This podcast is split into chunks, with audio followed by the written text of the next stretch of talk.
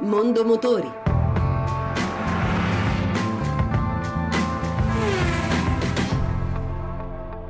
Buon pomeriggio e buon ascolto da Lucia Voltan.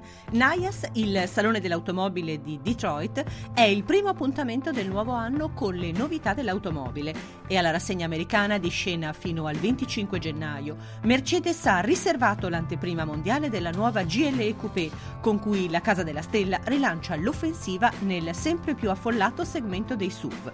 Vadim Odinzoff dell'ufficio stampa e pubbliche relazioni Mercedes. Il primo SUV sportivo della Stella va a ampliare la gamma gamma di SUV di Mercedes, introducendo elementi di design tipici dei coupé sullo stile dei SUV.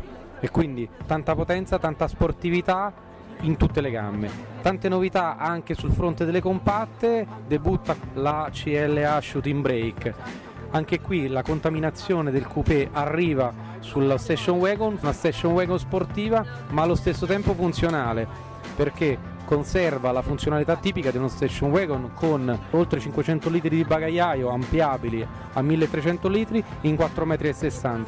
Tantissime le motorizzazioni, da 122 cavalli fino ad arrivare ai 360 cavalli della versione 45 AMG e la vedremo già da marzo, la potremo guidare sulle strade italiane. Due anteprime mondiali per Porsche a Detroit.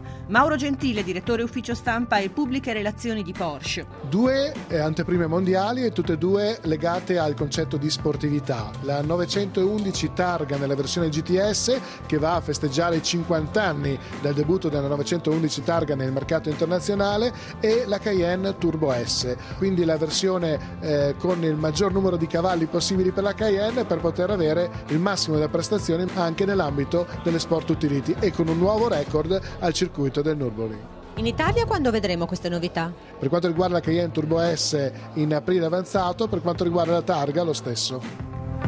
Per oggi abbiamo concluso, se volete riascoltare questa ma anche le altre puntate potete farlo al sito radio1.rai.it. L'appuntamento con Mondo Motori è per venerdì prossimo, sempre dopo il giro delle 14.30. Buon pomeriggio.